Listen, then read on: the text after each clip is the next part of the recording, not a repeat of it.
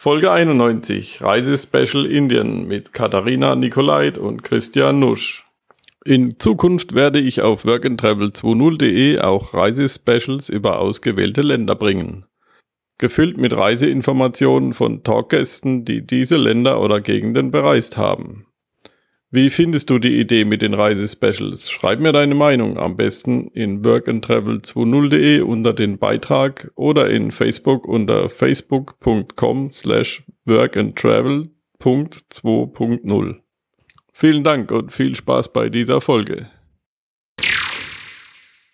Diese Folge wird präsentiert von Forex Ausbildung. Du möchtest einfach und mit wenig Zeitaufwand online Geld machen?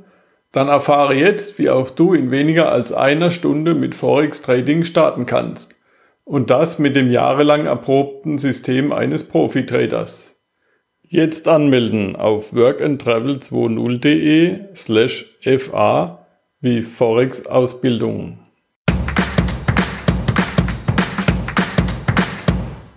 Work and Travel 2.0, der Weltreise-Podcast, der dich vom Reisen träumen lässt der dir hilft, deinen Traum von einer Weltreise auch wirklich umzusetzen. Mit mir, Michael Blömecke, zu finden unter workandtravel20.de.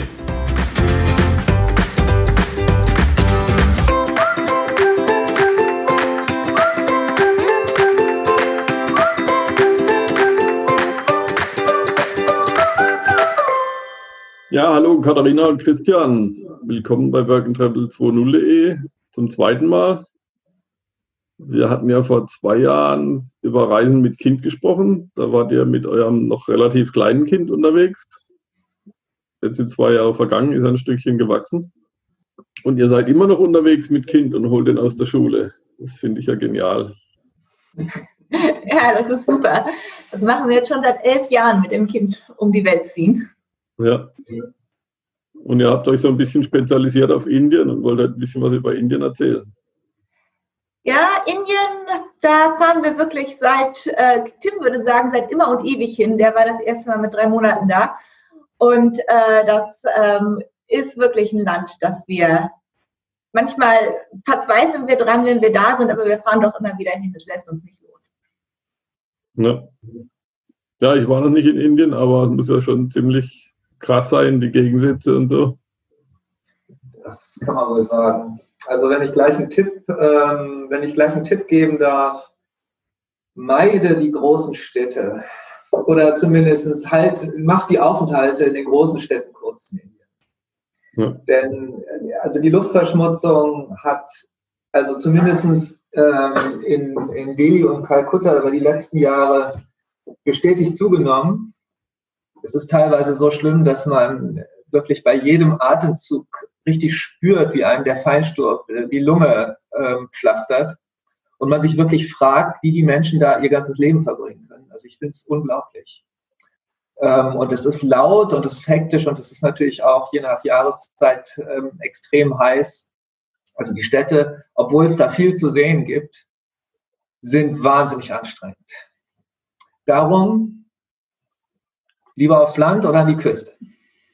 Ja. Also, also wir machen das sowieso immer so. Also Städte, je größer, desto weiter bleiben wir weg. Weise Entscheidung. Weise Entscheidung. Also man kann sie sich nicht so ganz schenken, wenn man ähm, kulturell komplettes Programm machen möchte, weil es da eben doch einfach ähm, viele kulturell interessante Dinge zu sehen gibt aber für den Reisenden, der Kultur sehen möchte und gleichzeitig ein bisschen relaxen möchte, ist es nicht zu empfehlen. Also der sollte sich dann lieber unseren Band über die Heritage Hotels besorgen und zum Beispiel denen nachreisen. Da findet man ähm, ganz wunderbare Städten, wunderbare Hotels, teils sehr luxuriös, ähm, teils mit so einem Flair von vergangener Kolonialzeit oder von ähm, Mogulreich. Und da kann man sich verwöhnen lassen und gleichzeitig eben ähm, fantastische Architektur bewundern. Ja. ich denke, als Verkehrsknotenpunkt wird man die größten Städte eh nicht meiden können, gerade wenn man mit dem Flieger anreist oder so. Das ist richtig, aber ähm, wenn man zum Beispiel in Delhi ankommt, dann hat man in der Regel einen Verbindungsflug, sagen wir mal, ähm, normalerweise innerhalb eines Tages. Und ich glaube, da spreche ich auch für Katharina, wenn ich sage, da ist zu empfehlen, sich dann ein Flughafenhotel zu nehmen da gibt es mittlerweile sehr gute in der Airport City. Sehr gute, nicht zu teuer und da kann man dann einfach einmal richtig ausschlafen, bisschen ankommen und dann ist man schon am Flughafen, von wo aus man weiterfährt oder ähm, kann auch ein Uber dahin bestellen, mit dem man dann weiterfährt und dann äh, hat man Delhi ganz gut umgangen. Und ähnliches machen wir auch in Mumbai. Also da gibt es inzwischen sogar ein Hotel direkt im Flughafen drin. Da stolpert man, stolpert man vom Gate rein und dann ähm, schläft man sich da aus und dann fliegt man weiter. Also das ist äh, wirklich äh, das Beste, was man machen kann. Kann sich noch eine Massage verpassen lassen, eine Fußmassage und ein bisschen so. Wie bitte? Man kann sich noch eine Fußmassage da verpassen lassen in dem Flughafenhotel. Stimmt, die ist inklusive sogar. Ist inklusive. Und die sind eben ganz äh, perfekt auf die Bedürfnisse von ähm, Flugreisen eingestellt. Das heißt, die, ähm, da gibt es ein gutes, gibt's ein sehr gutes Frühstück und ähm, dann gibt es da Räume, die erstaunlicherweise auch gar nicht mal so klein sind. Ähm, bequeme Betten, da legt man sich dann aufs Ohr, schläft ähm, bis zum nächsten Check-in und ähm, dann geht es eben weiter. Ja, ähm, Nochmal wegen der Reise mit Kind. Ich habe gerade geguckt, das war die Folge 10 von 2017 im Januar. Ah, ah drei also, Jahre schon. doch schon drei Jahre her. Ja. Und also für die Leute, die es interessiert, wie man mit dem Kind wegkommt, ich meine, ihr habt natürlich noch den Vorteil, ihr seid ja beruflich unterwegs und wenn man irgendwo im Ausland arbeiten muss, geht es, glaube ich, leichter. Aber vielleicht könnt ihr noch einen Tipp geben.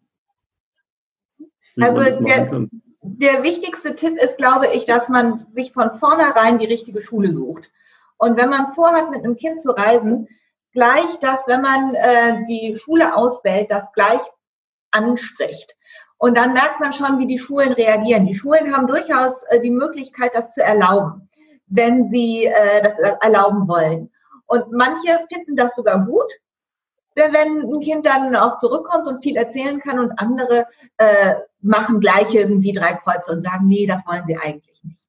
Und deswegen äh, wirklich von Anfang an sagen, das haben wir vor, dann auch gleich konstruktive Vorschläge machen, wie auch die Schule davon profitieren kann. Unser Sohn hält zum Beispiel jedes Mal einen Vortrag, wenn er zurückgekommen ist wo selbst die Lehrer dann sagen, also da die größten Chaoten hören, da interessiert er zu als ihnen, weil er eben aus erster Hand das erzählen kann. Und das findet dann die Schule auch gut. Aber da muss man wirklich eine Schule haben, die dafür offen ist. Und deswegen, ja, gleich von Anfang an nachfragen, äh, ob die Schule sich so ein Modell vorstellen kann. Was sind so, so die größten Probleme, die man von vornherein ausmerzen sollte, wenn man jetzt nach Indien möchte? Also bei den Vorbereitungen. Rechtzeitig das Visum beantragen. Wobei das einfacher geworden das ist. Das stimmt, das ist einfacher geworden. Seit man das online machen kann, ähm, läuft das ja, läuft das ja relativ rund. Früher war das schwierig mit den, ähm, als man das noch über die Visabüros machen musste. Da konnte es dann schon mal sein, dass das äh, knapp wurde. Aber das ist jetzt eigentlich wirklich ähm, relativ unproblematisch geworden. Ja, was wir vorhin schon meinten, die großen Städte vermeiden. Das ist, glaube ich, wirklich äh, das A und O. Leute kommen mit völlig unterschiedlichen Eindrücken von Indien zurück, je nachdem, ob sie ähm, mehr so auf dem Land waren oder mehr so in der Stadt. Und ähm, ja, und die richtige Reisezeit auswählen. Das ist, glaube ich, echt auch wichtig. Also wir hatten jetzt ähm, eine Reise, die haben wir im Mai gemacht. Das war in den Himalaya und äh, im Himalaya war das auch okay im Mai. Aber es ließ sich nicht vermeiden, auch durch die Ebene zu kommen. Und da hatten wir 46 Grad. Und ähm, das war noch nicht mal die ganz heiße Zeit. Also auf die Reisezeit sollte man echt schon, schon richtig achten. Sonst kann das eine wirklich ähm, heiße und wenn man zu Monsunzeiten kommt, auch sehr nasse Angelegenheit werden.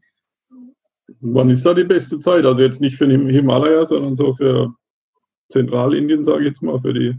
Generell zwischen Oktober, zwischen Oktober und März. Im Oktober hört dann der Monsunregen auf und ähm, im März oder sagen wir im April fängt es an, richtig heiß zu werden. Aber wenn es hier kalt ist, dann äh, ist es in Indien gut. Ich glaube, das ist irgendwie eine ganz gute ähm, Daumenpeilung. Mhm. Also wenn man mit dem Auto unterwegs ist und dann vielleicht vom Pamir Highway kommt oder so, dann ist es ganz gut, wenn man den Winter in Indien verbringt. Genau. Mhm. Genau, das ist, das ist eine gute Sache. Den Pamir Highway, Highway, der ist, glaube ich, für den Winter auch eher ungeeignet. Ja. Ähm, der ist ja dann schon. schon war, war jetzt auch nur ein Beispiel. Ja. Nee, nee, aber ähm, ja, tatsächlich, wenn es hier kalt ist, ist es in Indien gut und wenn es hier dann warm wird, wird es in Indien zu heiß oder zu nass. Ja. Wie lange darf man dann bleiben mit dem Visum? Kommt aufs Visum an. Ja, aber man kann schon ähm, 180 Tage bleiben. Auch mit einem längeren Visum muss man dann ausreisen. Also man kriegt das Visum entweder für 30 Tage oder für ein Jahr oder sogar neuerdings für fünf Jahre, wobei wir das noch nicht ausprobiert haben. Und man muss aber dann nach 180 Tagen einmal kurz ausreisen. Man darf nicht ähm, ewig mit dem Visum bleiben, auch wenn das Visum theoretisch länger wäre. Aber ein halbes Jahr ist auf jeden Fall möglich und im schlimmsten Fall muss man dann mal nach Sri Lanka rüber oder nach Nepal. Das ist ja auch ganz schön. Mhm.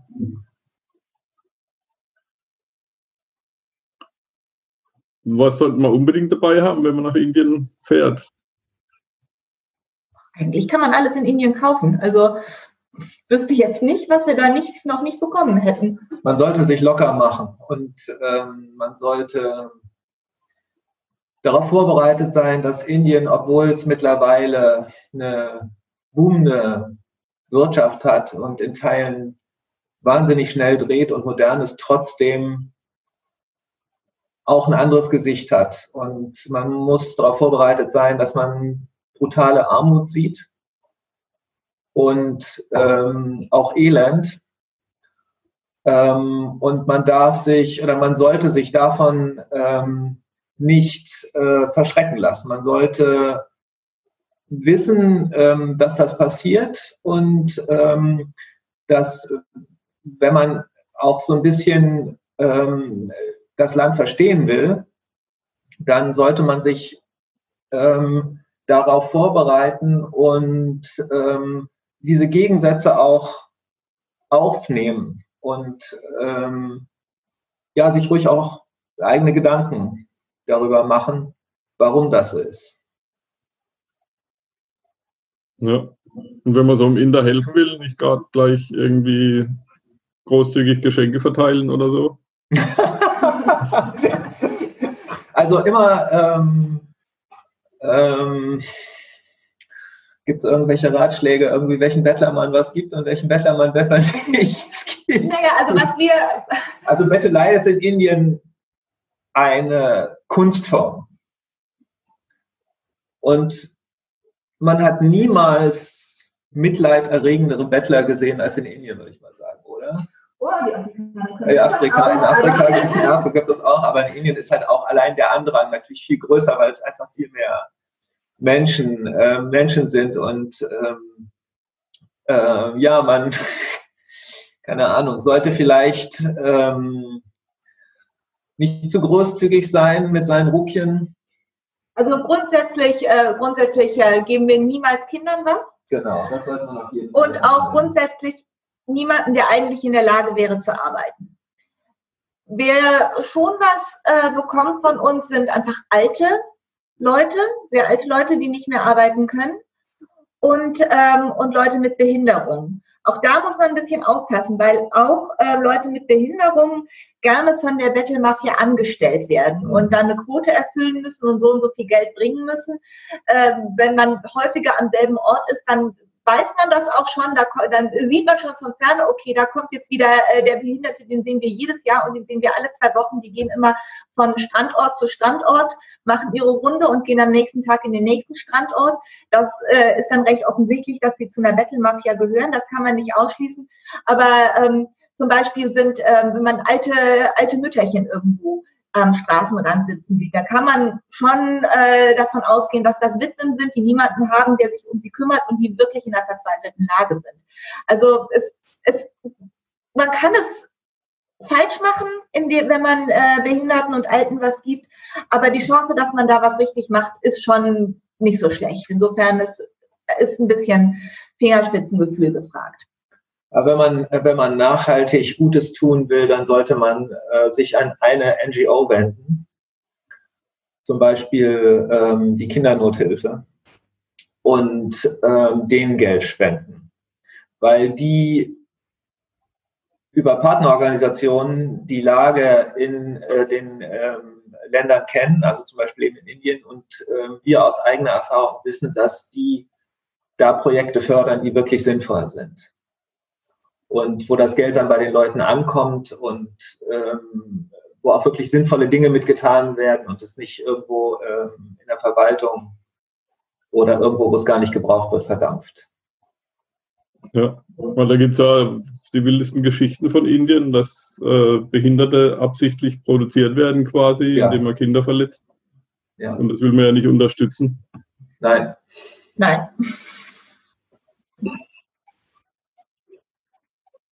Man muss eben sehen. Mit, mit Trinkgeld oder so? Mit Trinkgeld? Also was wir zum Beispiel machen, ähm, was eine Riesenerleichterung ist, wenn man in Indien reist, sind zum Beispiel die Uber-Taxis. Äh, oder auch die, äh, Indien hat nochmal ein eigenes System, die Ola-Taxis, wo man wirklich für sehr kleines Geld ähm, wunderbar von A nach B kommt. Man hat diesen ganzen Hessel nicht mehr, dass man erst ein Taxi suchen muss, dann weiß der Taxifahrer nicht, wo es hingeht, dann muss man jedes Mal irgendwie den Preis verhandeln, der für einen Westler dann auch gleich mal doppelt oder dreifach so hoch ist, wie er normalerweise wäre. Da sind diese Uber-Taxis super. Das erleichtert wirklich viel. Aber wenn man sich dann ein bisschen mit, der, mit den Uber-Taxis beschäftigt, dann man weiß man schnell, dass die Fahrer 25 Prozent abdrücken müssen, dass der Sprit teurer geworden ist und die Preise da nicht deswegen gestiegen, dass da also wirklich äh, fast sowas wie eine moderne Sklaverei stattfindet in diesem Uber-Taxi-Bereich. Und so angenehm das für uns ist, das zu nehmen äh, und diesen Dienst zu nutzen, so schwierig ist das tatsächlich für die Fahrer. Und da zum Beispiel sind wir mit dem Trinkgeld sehr großzügig, weil äh, wir einfach wissen, dass die absolut am Existenzminimum arbeiten und wir bekommen einen guten Service dadurch und das gleichen wir dann ein bisschen aus mit wirklich gutem Trinkgeld. Da machen wir das zum Beispiel. Das ist so ein ähm, so ein Beispiel, wo wir das tun. Und ansonsten, ähm, ja, geben wir das Trinkgeld schon auch entsprechend dem Service. Wenn der Service gut war, dann geben wir ein gutes Trinkgeld und wenn er nicht gut war, geben wir kein gutes Trinkgeld, beziehungsweise auch gar keins. Auch wenn das so, so vehement eingefordert wird, als hätten Leute jetzt einen Anspruch darauf, das machen wir nicht. Aber wenn der Service gut war, dann durchaus. Hm. Was ist so die größte Herausforderung, wenn man da unterwegs ist? Also Taxi, Zug fahren oder was weiß ich, Inlandsflüge? Also man muss den Stau ertragen können. Also in den Städten ist, es, ist der Verkehr. Vielleicht muss man sagen, deswegen sollte man vielleicht doch wenigstens einmal in die indische Stadt, um das mal gesehen zu haben. Weil jeder, der ähm, in Europa über den Stau ächzt oder über das Verkehrschaos, der hat noch nicht äh, Delhi gesehen. Das sprengt alle alle, Vorstellung, äh, alle Vorstellungskraft, ähm, ähm, wie chaotisch das abgehen kann. Und das ist zum Beispiel auch ja eine echte Geduldsprobe. Also wenn man irgendwo hin im Taxi unterwegs ist, wenn man es eilig hat und man steht da dann lernt man also entweder, also man, entweder man lernt Gelassenheit oder ähm, man kommt nicht wieder. Oder man, man kommt, man kehrt nie wieder nach Indien zurück. Und diese Staus hat man nicht nur, hat man nicht nur in den Städten, sondern das, äh, also wir waren zum Beispiel in Gangotri, das ist die Quelle zum Gang, das ist ein wichtiges Pilgerziel, äh, durch eine kleine Straße, durch den, über, äh, über eine kleine Straße durch den Himalaya zu erreichen. Was wir da an Stau gesehen haben, mit diesen Massen von Pilgern, die auch hin wollten, das war schon auch echt beeindruckend. Also da steht man unter Umständen auch. Also das ist eine Straße. Es gibt nur eine Straße. So eine Bergstraße. Jetzt stellt man sich vielleicht so etwas ähnliches vor wie so eine Berglandstraße, wie man die äh, möglicherweise aus den Alpen kennt. Aber so ist die nicht. Die ist zum Teil geteert, zum Teil ist die gar nicht geteert. Manchmal ähm, passen da zwei Autos aneinander vorbei, aber es gibt auch Stellen, da passt eben nur ein Auto durch. Und jetzt muss man sich vorstellen, ähm, 1,3 Milliarden Einwohner, davon sind ähm, 70 Prozent Hindus. 70 Prozent Hindus und ähm, Gangotri ist ein absolutes Nationalheiligtum. Da muss man einmal gewesen sein als Hindu und ähm, im Ganges gebadet haben. Ähm, also man kann sich so in etwa vorstellen, wie viele Leute sich da auf den Weg machen. Die müssen alle auf diese kleine Straße. und das ist eigentlich fast unvorstellbar. Man muss es wirklich gesehen haben, um es, äh, um es zu glauben. Also, dass das überhaupt geht, ist ein Wunder. Dass da überhaupt noch irgendwie äh, was vorangeht, ist erstaunlich. Also insofern muss man sagen, es ist irgendwie auch eine Leistung. Aber auch da ist Gelassenheit ganz wichtig. Und man muss ähm, dazu in der Lage sein, zumindest irgendwie, wenn man in der Nähe von Städten, auch bei mittelgroßen Städten schon, nicht nur bei den großen, muss mit dem Lärm klarkommen. Der Lärm ist übermächtig und der hört nie auf. Zu keiner Sekunde. Weil man in Indien, das Wichtigste in Indien an jedem Fahrzeug ist die Hupe. Und es wird immer gehupt, die ganze Zeit. Wenn man. Bei jedem Überholvorgang. Bei jedem Überholvorgang muss gehupt werden. Das ist einfach Pflicht. Wenn man von rechts kommt, hupt man. Wenn man von links kommt, hupt man. Beim Bremsen, beim Beschleunigen, um einem zu sagen, okay, jetzt fahr, um zu sagen, bleib lieber stehen. Also es wird immer gehupt. Und das machen wirklich alle. Und dementsprechend ist das halt so ein Klangteppich, der, nie, der wirklich nie verschwindet. Ähm, und dazu schreien natürlich auch alle gerne noch durcheinander. Also man muss laut sein, wenn man ähm, was verkaufen will zum Beispiel. Denn ähm, man muss irgendwie versuchen, all die anderen zu übertönen, die auch was verkaufen wollen. Und das sind natürlich wahnsinnig viele Menschen. Das heißt, das kommt dann noch dazu. Und dann hat man halt ähm, so eine Durchschnittsbelastung wie auf einer Landepiste aber das ist eben immer da. Ja, das muss man eben einfach dann aushalten können. Aushalten. Man gewöhnt sich dran, aber man darf, gerade am Anfang darf man nicht so sehr verschreckt sein. Irgendwann ist es dann gar nicht mehr so schlimm. Ja, und was man sollte sich nach wie vor noch auf äh, Stromausfälle gefasst machen. Das ist also, das ist wirklich, ist wirklich schwer zu glauben. Eine Nation, die äh, ins Weltall fliegt und so weiter, ist schafft es immer noch nicht wirklich äh, für reibungslose Stromversorgung zu sorgen. Das ist äh, echt faszinierend. Das hat jetzt, ist sogar, in Goa ist das sogar zum Politikum geworden. Da sind jetzt die Touristenzahlen doch runtergegangen und man führt das unter anderem darauf zurück, dass äh, es keine vernünftige, ähm, keine zuverlässige Stromversorgung gibt. Also wir reden so von 20 bis, von 20 bis 30 äh, Stromausfällen am Tag. Mhm. Mal länger, mal kürzer. Das weiß man aber vorher nicht. Manchmal geht das, ist er weg und ein paar Sekunden wieder da. Und manchmal ist er auch eine halbe Stunde weg und manchmal ist er auch zwei Stunden weg. Das ähm, merkt man dann eben, wenn es soweit ist. Und Powercut war tatsächlich das erste englische Wort, das unser Sohn gelernt hat. Da war der zwei. Und wir saßen da immer in diesen Strandrestaurants und äh, dann haben die, äh, die, die Jungs, die Kellner, die, die da unterwegs waren, die haben dann immer, wenn der Strom ausfiel, haben die laut Powercut gerufen, weil das dann für die Küche und für alle Kellner das Signal war, dass bestimmte Gerichte, die halt nur mit Strom hergestellt werden können, im Moment nicht verfügbar sind. Und den Zusammenhang hat er sofort hergestellt. Also das war tatsächlich sein erstes englisches Wort. Und dann weiß man also, irgendwas, was für einen Mixer gebraucht wird, geht jetzt gar nicht. Ja, also Power Cut heißt nichts mehr essen. Genau. Naja, was anderes essen. heißt zum Beispiel keine Milchshakes mehr.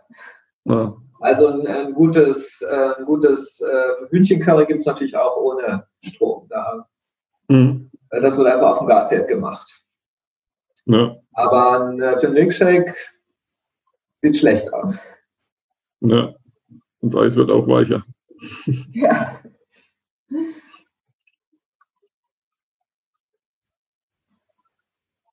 Was gibt es Schönes zu erleben in Indien? Abgesehen von Powercut und Bettelei. genau, sprechen wir doch mal über die schönen Dinge. Es gibt fantastische Strände. Nicht nur, es gibt fantastisches Essen. Fantastisches Essen. Das gibt es überall. Ähm, fantastische Kulturlandschaften. Unwahrscheinlich tolle Architektur. Es gibt zum Beispiel, ähm, was sensationell ist, ähm, sind die Teeplantagen, von denen viele mittlerweile auch Gästhäuser haben, beziehungsweise manche sogar ähm, wie professionelle Hotels betrieben werden.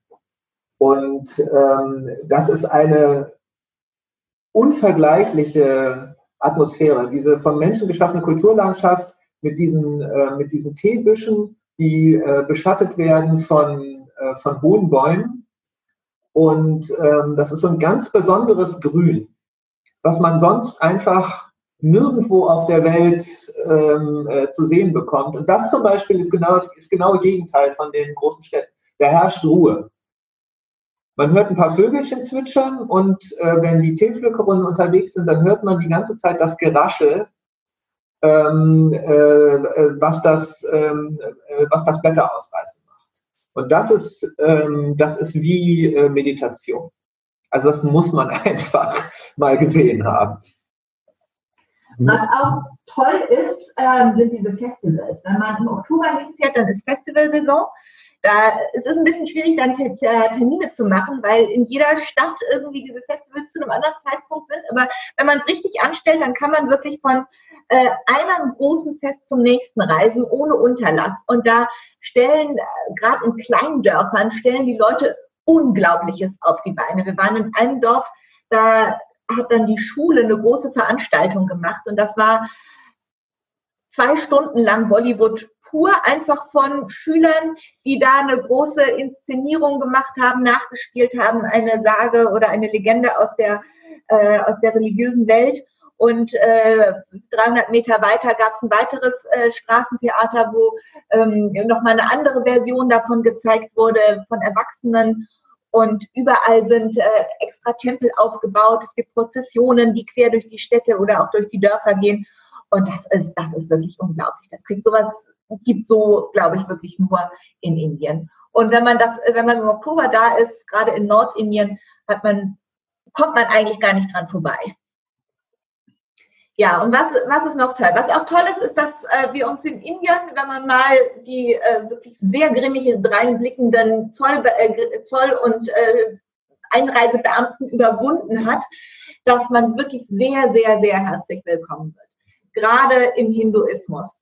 Also wir haben nie das Gefühl gehabt, dass wir in irgendeinem Tempel, an, bei irgendeiner Gangeszeremonie irgendwo nicht willkommen gewesen wären. Im Gegenteil, die Leute freuen sich, dass man kommt, man ist sofort Teil des Ganzen und das macht, das macht wirklich Spaß. Das ist, äh, ist was ganz Besonderes. Und die Leute sind unglaublich offen, unglaublich freundlich. Man muss bereit sein, Selfies zu machen. Also das, es gibt sogar inzwischen im Indischen einen Begriff to Selfie. Ähm, das wird tatsächlich, wird tatsächlich ähm, so, so verwendet, äh, weil das omnipräsent ist, dass man das macht. Ähm, aber man wird wirklich sehr, sehr herzlich empfangen. Das ist anders, als äh, wir das in Afrika oder in Südamerika erlebt haben. Da wird man durchaus auch herzlich empfangen, aber doch nicht ganz so offen. Da sind schon mehr, es merkt man schon bei mehr Leuten eine Zurückhaltung, als man das in Indien merkt. Ähm, Inder sind auch ungeheuer neugierig, also interessieren sich auch ähm, dafür, wo man herkommt, für die Sitten und Gebräuche und sind genauso dazu bereit, dann ihre Sitten und Gebräuche und äh, was sie haben, mit einem zu teilen. Das geht ganz schnell. Also man gehört ganz schnell zur Familie und ähm, es gibt ähm, eigentlich ähm, keine, also man muss sich natürlich auch an die, an die Sitten und Gebräuche halten aber ähm, und den und den ähm, äh, den entsprechenden Umgang haben. Aber dann ist man ganz schnell ähm, mit dabei und ähm, kann auch an allem teilnehmen. Also auch Dinge, wo wir vielleicht denken würden, naja, das ist ähm, ähm, möglicherweise schwierig, also zum Beispiel der ganze Totenkult ähm, äh, am Ganges ähm, in Varanasi wo äh, die Menschen ihre Toten ans Ufer bringen und verbrennen, was ja wirklich eine sehr intime Geschichte ist. Es ist kein Problem, dahin zu gehen und ähm, äh, da zuzuschauen und das auf sich wirken zu lassen. Was nebenbei gesagt auch eine ganz äh, intensive äh, Erfahrung ist äh, und auf uns natürlich ungeheuer morbide wirkt. Aber da kann man wirklich sehen, ähm, wie unterschiedlich das Verhältnis zu Leben und zu Tod so sein kann. Und das ist eine Erfahrung, die, ähm, die muss man wirklich einfach machen. Die, ähm, die muss man aus erster Hand machen. Und das ist in, sowas ist in Indien eben möglich. Und das ist schon was sehr Besonderes. Ja. ja ich habe auch schon von anderen gehört, die mit dem Auto unterwegs sind. Da bist du dann quasi die selbstreisende Sehenswürdigkeit.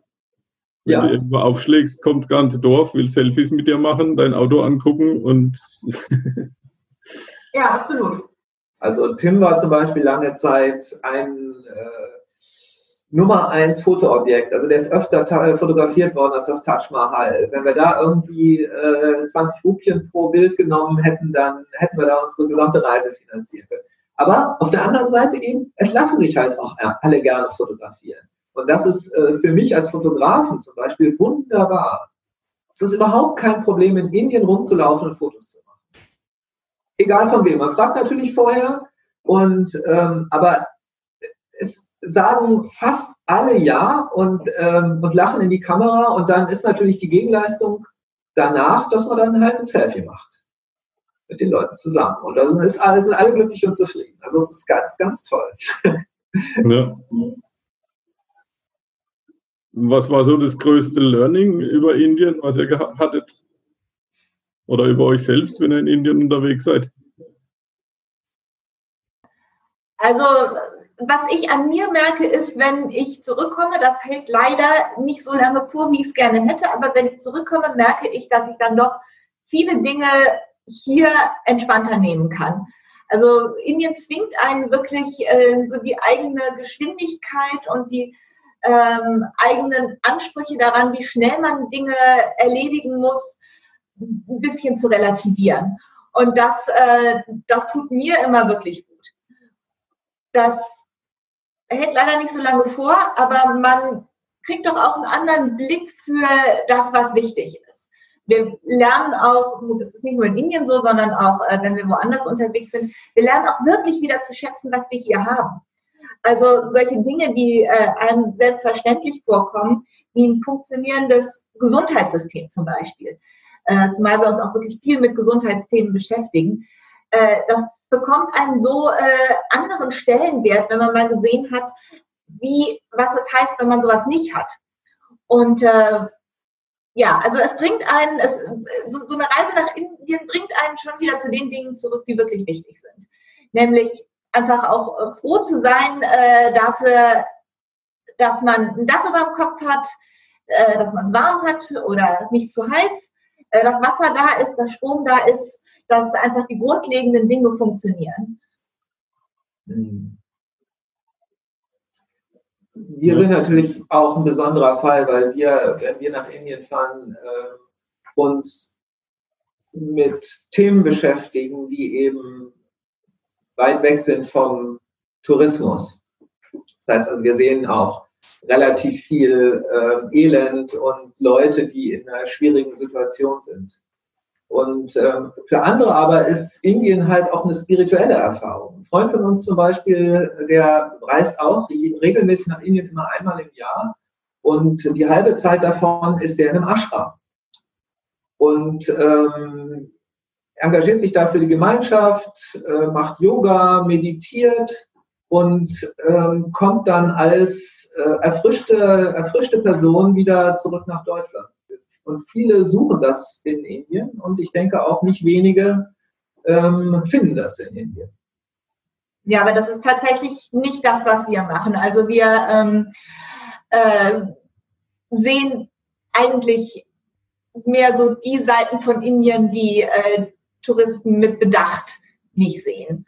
Und trotzdem hat, ist das sehr, sehr lehrreich und äh, sehr, sehr, ähm, also das gibt uns tatsächlich viel, einfach weil es hilft, die Dinge wieder in Relation zu setzen.